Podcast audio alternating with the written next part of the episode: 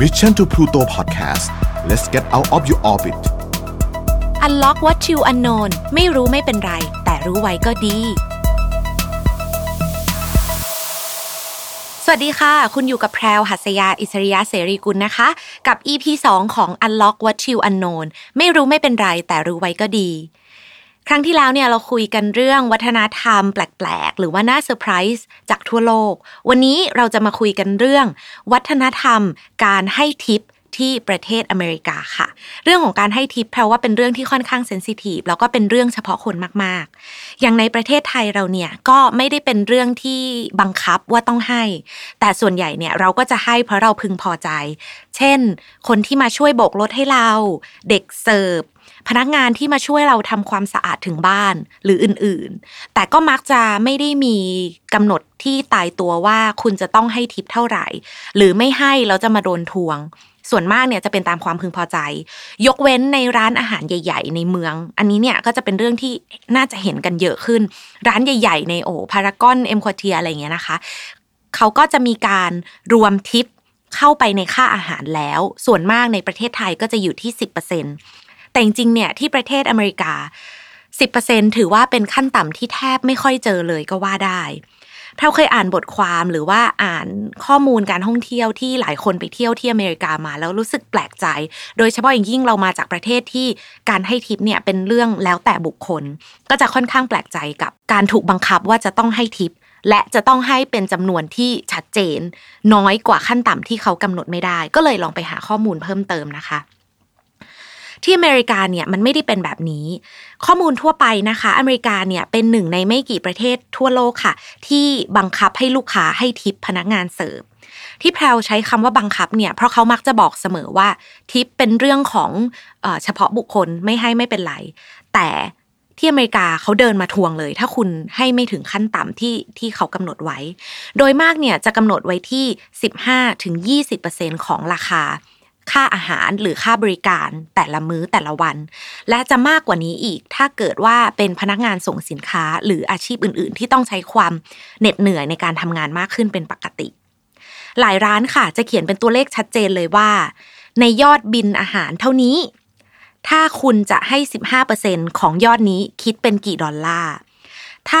20%ของยอดนี้ เป็นเท่าไหร่ ถ้า 25%เป็นเท่าไหร่ เพื่อที่ลูกค้าเนี่ยจะได้ชัดเจนว่าคุณจะจ่าย 15% 20%หรือ 25%จะได้ make sure ว่าลูกค้าไม่จ่ายน้อยกว่า ที่ร้านกำหนดแน่นอนคือเขียนมาให้เลยชัดเจน แล้วก็ไม่ต้องห่วงนะคะ ถ้าเกิดว่าไม่มีเงินสด หรือจะใช้บัตรเครดิตก็สามารถให้ทิปได้ เขาจะมีช่องทิปเขียนชัดเจนเลยว่าคุณจะให้ทิปเท่าไหร่ ส่วนมากเนี่ยก็ต้องเขียนด้วยอย่างชัดเจน เพราะไม่งั้นถ้าเซ็นอย่างเดียว ร้านค้ามีสิทธิ์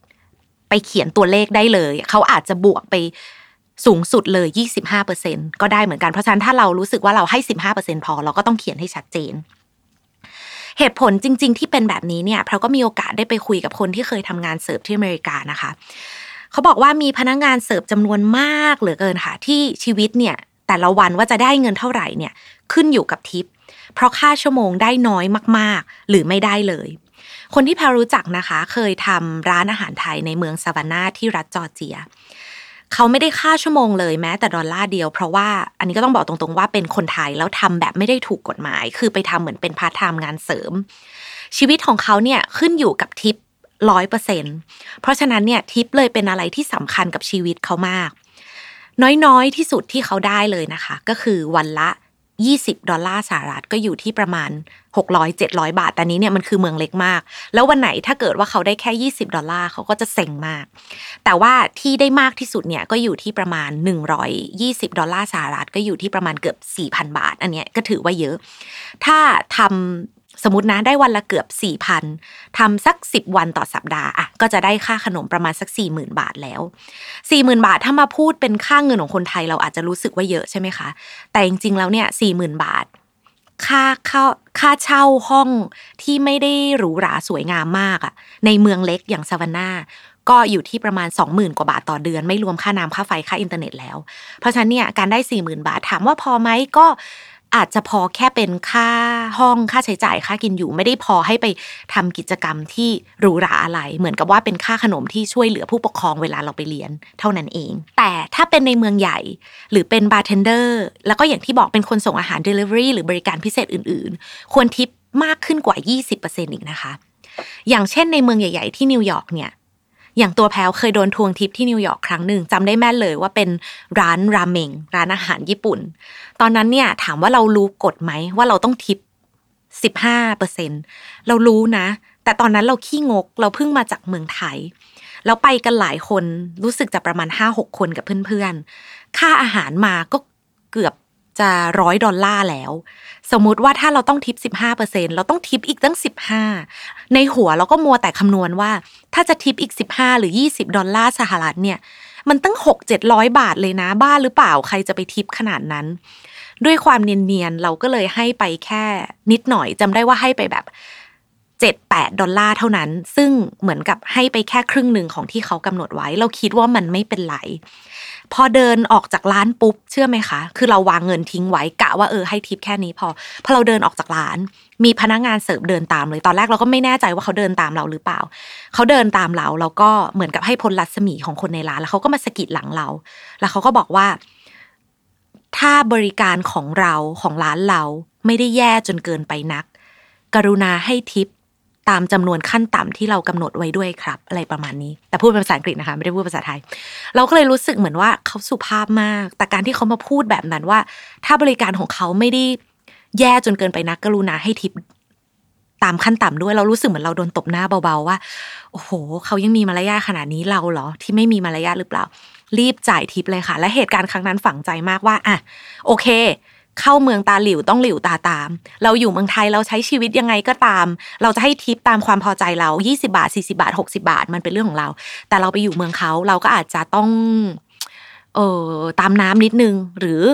ให้เกียรติสถานที่ที่เราไปเพราะว่าก็เป็นเรื่องที่สำคัญแล้วจะเอามาเตือนใจแล้วก็บอกคนรอบข้างเสมอขั้นต่ำเนาะสิบสิบห้าเปอร์เซ็นอันนี้แล้วแต่แต่ละร้านว่ากำหนดที่เท่าไหร่ หรือถ้าเขาบริการเราดีจริงๆเนี่ยแล้วเรารู้สึกว่ามันไม่ได้เดือดร้อนเงินในกระเป๋าของเรามากนัก ให้เธอค่ะ โดยเฉพาะอย่างยิ่งหลังจากที่แพลไปคุยกับคนรู้จักแพลมาที่บอกว่าชีวิตเนี่ยขึ้นอยู่กับทิปร้อยเปอร์เซ็นก็รีมายขึ้นมาในใจเลยว่าต่อไปเนี่ย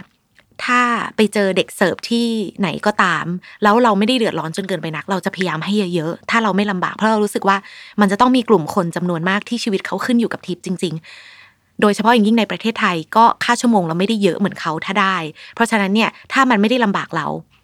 เราให้เธอค่ะ มันอาจจะช่วยทำให้ชีวิตเขาดีขึ้นมากกว่านี้ก็ได้ อีกหนึ่งอย่างที่หลายคนจะแย่งกันทำงาน ในช่วงเทศกาลที่อเมริกาก็คือวันคริสต์มาสค่ะเขาเป็นประเทศของคริสตศาสนาเนาะเพราะฉะนั้นเนี่ยในวันสำคัญอย่างวันคริสต์มาสค่ำคืนคริสต์มาสอีฟเนี่ยเด็กเสิร์ฟทั่วประเทศ โดยเฉพาะยิ่งในเมืองใหญ่ LA นิวยอร์กบอสตันชิคาโกซานฟรานซิสโกซีแอตเทิล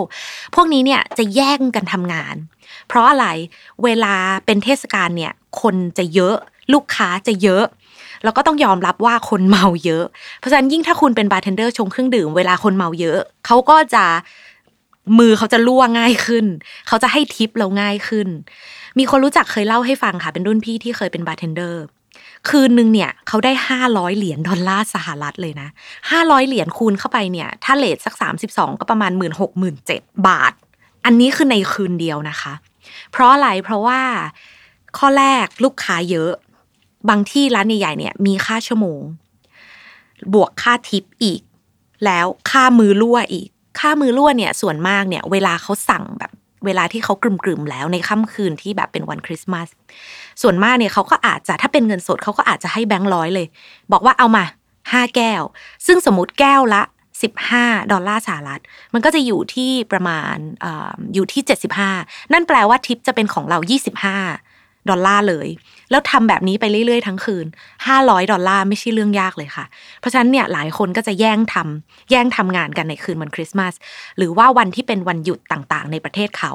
แต่ปีใหม่จะไม่ค่อย เพราะว่าปีใหม่เนี่ยก็อาจจะเป็นช่วงที่คนเขาหยุดยาวอาจจะไม่ได้ค่อยออกมาจากบ้านมากนัก ไม่เท่ากับคริสต์มาสก็คือเยอะแหละแต่คริสต์มาสเนี่ยจะเป็นเทศกาลที่คนออกมาเนี่ยเยอะที่สุดนะคะคนอเมริกันเนี่ยถามว่ามีงานมีคนทำงานเสิร์ฟแบบ ถูกกฎหมายไหม จริง ๆ ก็มีเยอะนะคะ ถ้าคนทำแบบถูกกฎหมายเนี่ยเขาก็จะได้ค่าชั่วโมงแน่นอน ไม่ได้บอกว่าคนทำแบบผิดกฎหมายทำเป็นค่าขนมเนี่ยจะไม่ได้ค่าชั่วโมงเลย ก็จะมีประเภทที่ได้และไม่ได้ แต่ส่วนมากเนี่ยคนที่ทำแบบถูกกฎหมายเขาจะได้ค่าชั่วโมงเยอะกว่า ส่วนมากที่เคยเห็นเนี่ยในเมืองเล็กๆนะคะ อย่างเช่นซาวานาดีเคเตอร์แอตแลนตาเป็นเมืองเล็ก ๆ เมืองการศึกษาในแถบรัฐจอร์เจียเนี่ย